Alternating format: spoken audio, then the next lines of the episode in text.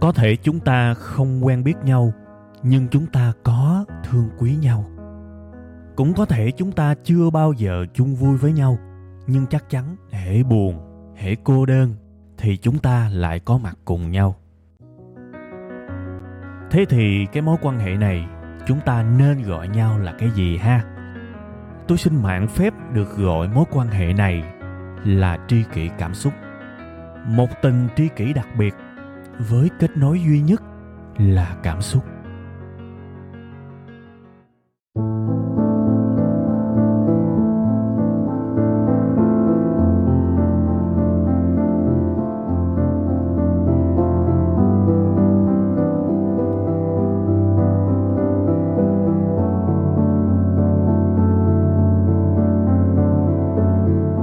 Rồi, xin mến chào tất cả à, quý vị và các bạn. Đây là Tri Kỷ Cảm Xúc và đây là một tuần mới.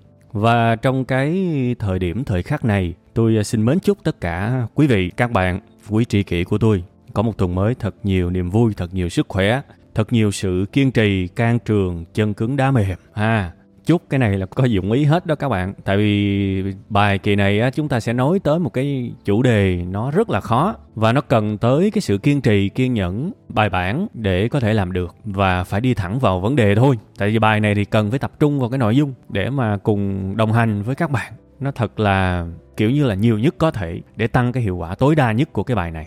Chủ đề là gì? Làm sao để tha thứ một ai đó đương nhiên nếu mà ai đó mà tới xin lỗi bạn, sửa lỗi với bạn, thì à, có lẽ cái bài này không cần.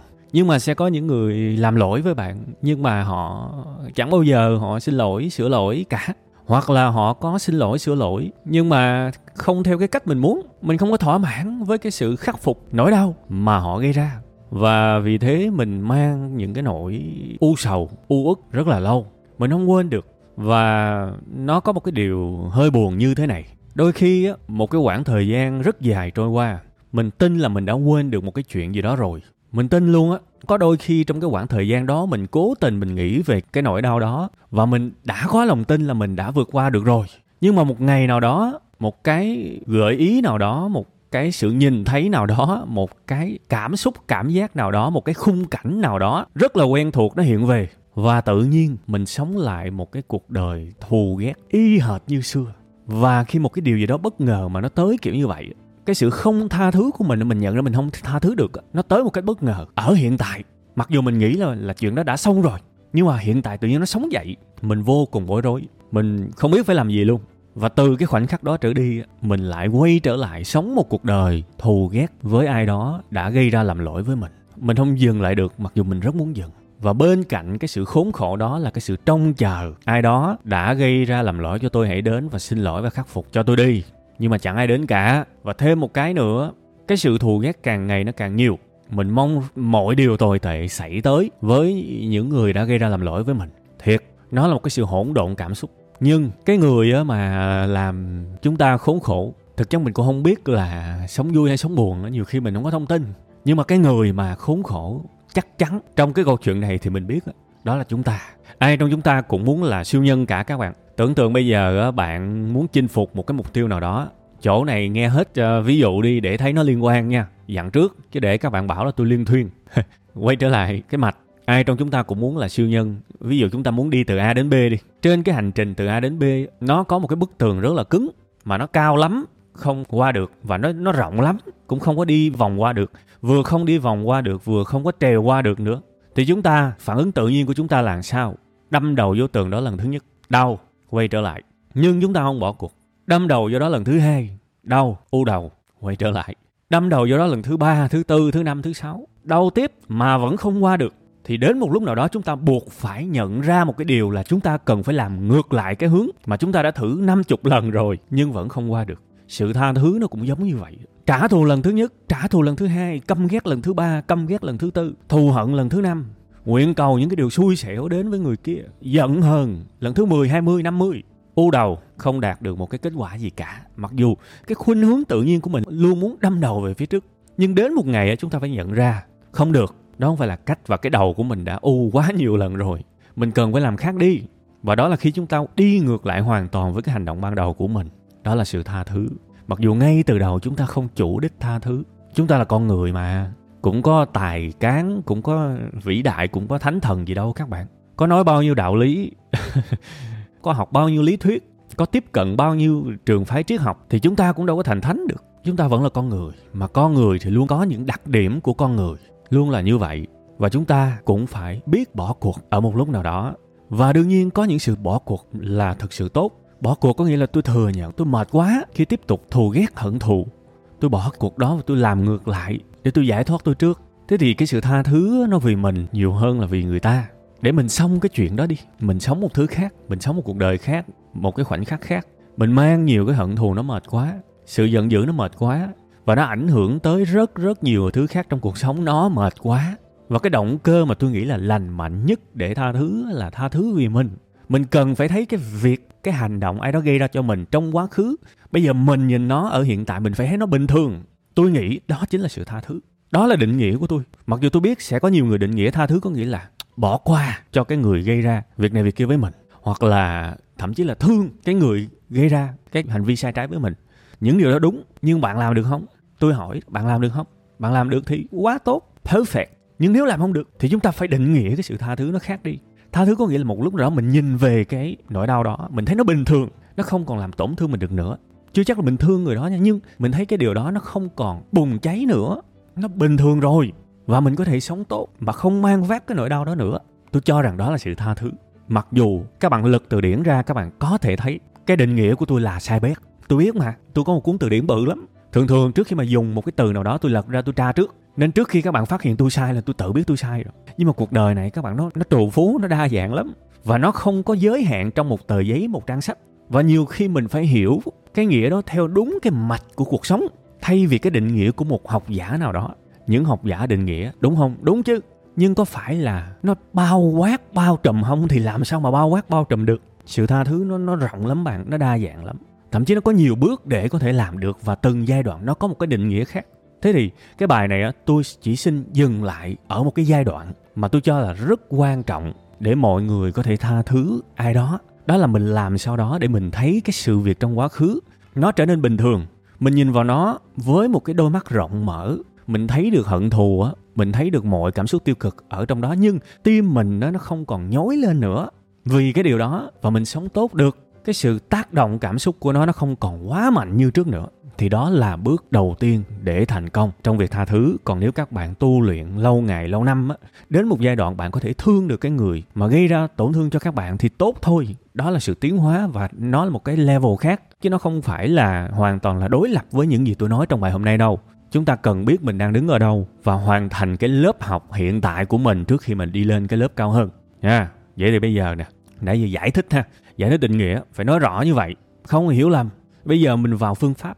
Ở cái lớp học này chỉ có hai phương pháp thôi. Khi nào các bạn hoàn thành xong cái lớp học tha thứ này các bạn lên một cái lớp cao hơn ấy, thì các bạn sẽ có nhiều phương pháp khác. Còn đây chỉ có hai thôi. Và tôi nghĩ cái phương pháp đầu tiên cái số 1 của cái phương pháp trong cái bài này á nó quan trọng hơn cả cái kỹ thuật thứ hai nữa.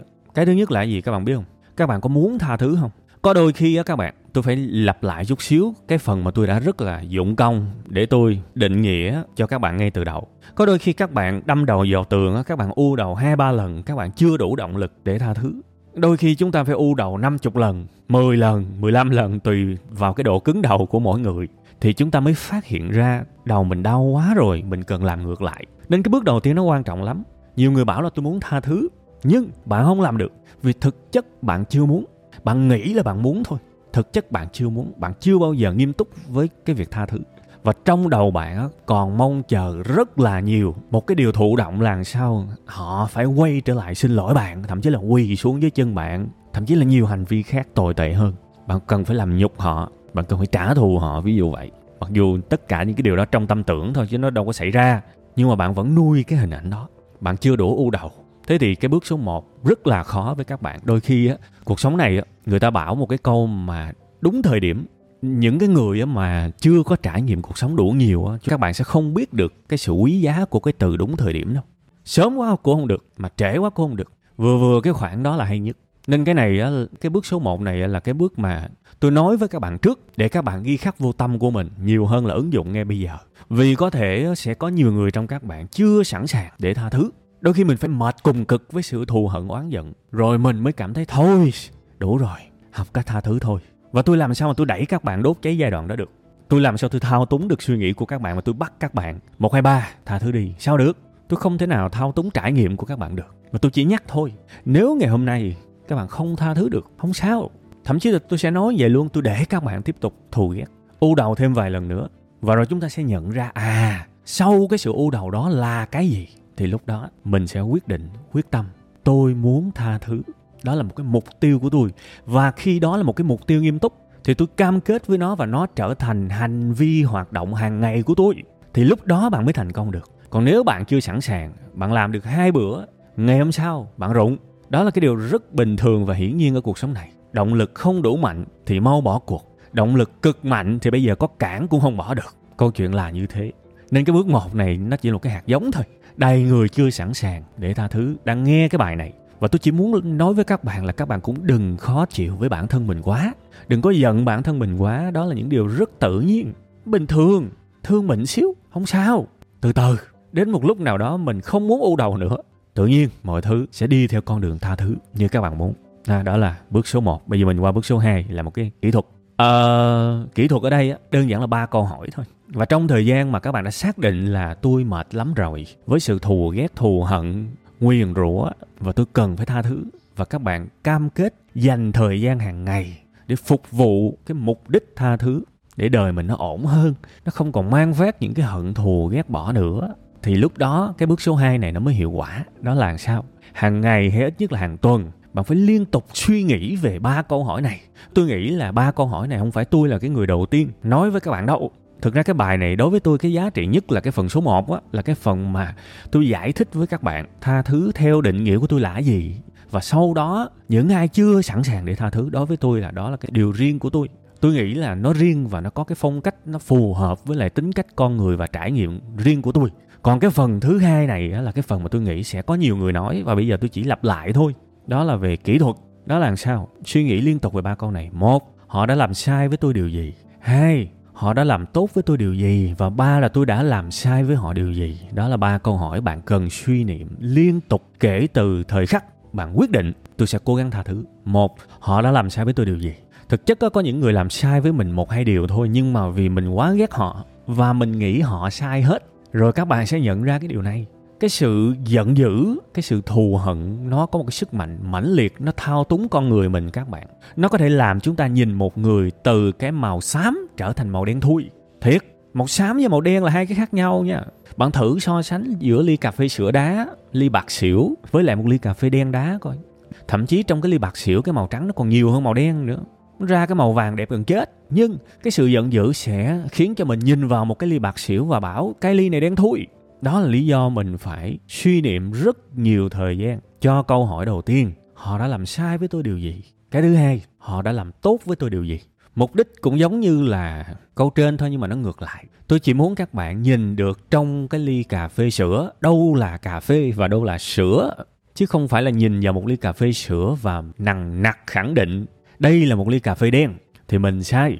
Nhưng mà cái sự hận thù nó sẽ làm cho mình biến ly cà phê sữa thành ly cà phê đen đấy. Vậy thì bây giờ nhìn ra cái sữa trong cái ly cà phê sữa đó bằng cách nào? Phải suy niệm họ đã làm tốt với tôi điều gì? Thực chất nha, trước khi mà một cái biến cố nào đó xảy ra khiến mình thù hận họ đó, họ có những cái điều tốt với mình đấy. Nhưng mà nó bị che mờ và chúng ta cần nhớ lại hết tất cả những cái điều tốt đó. Tôi nói thiệt, mình cần nhìn thật là rộng, thật là rõ, thật là bao quát và mình cần hiểu nó toàn vẹn. Và khi các bạn hiểu toàn vẹn là cái thứ nhất và sau một cái khoảng thời gian đủ dài bạn sẽ nhìn lại cái câu chuyện thù ghét này bằng con mắt như là tôi đã hứa hẹn với các bạn lúc đầu trong cái định nghĩa về tha thứ. Bạn nhìn bắt đầu bạn thấy nó bình thường rồi và nó không còn cái điểm dao động quá mạnh nữa như là trước đây. Tại vì trước đây bạn nhìn nó theo cái kiểu nó đen thui mà. Bây giờ bạn đã nhìn ra được à đen chỗ nào và trắng chỗ nào. À đen chỗ nào và trắng chỗ nào. Bạn nhìn ra được và nó sẽ thay đổi rất nhiều trong cái việc giải thoát bạn khỏi cái sự hận thù mà đã nhìn ra được cà phê đúng không? Đã nhìn ra được sữa đúng không? Thế thì bây giờ còn cái nước đá trong đó. Nước đá là gì? Tôi đã làm sai với họ điều gì? Đừng bảo không có nha. Có thể có đó. Nhưng mà cái này là cái mình ít để ý tới nhất. Tại vì tôi nói rồi, cái sự giận dữ nó không chỉ làm cho chúng ta nhìn một ly cà phê sữa đá thành một ly cà phê đen, mà nó còn làm cho chúng ta nhìn lệch lạc theo kiểu là một ly cà phê sữa đá thành một ly cà phê đen nóng. Bạn không nhìn thấy đá trong ly cà phê đó luôn một cái ly có ba thành phần, một cà phê, hai sữa, ba đá. Bạn giận quá, bạn chỉ nhìn duy nhất một thứ là cà phê đen. Bạn không thấy sữa, bạn không thấy đá. Chính cái góc nhìn này nó làm cho cái sự hận thù kéo dài rất là lâu. Bây giờ chúng ta phải nhìn ra hết mọi thứ. Nhìn ra hết mọi thứ và một chút thời gian thì chúng ta sẽ cảm thấy rằng à tôi thấy hết rồi. Trong cái câu chuyện này, họ sai nhiêu đây? Họ đúng nhiêu đây? Tôi sai nhiêu đây?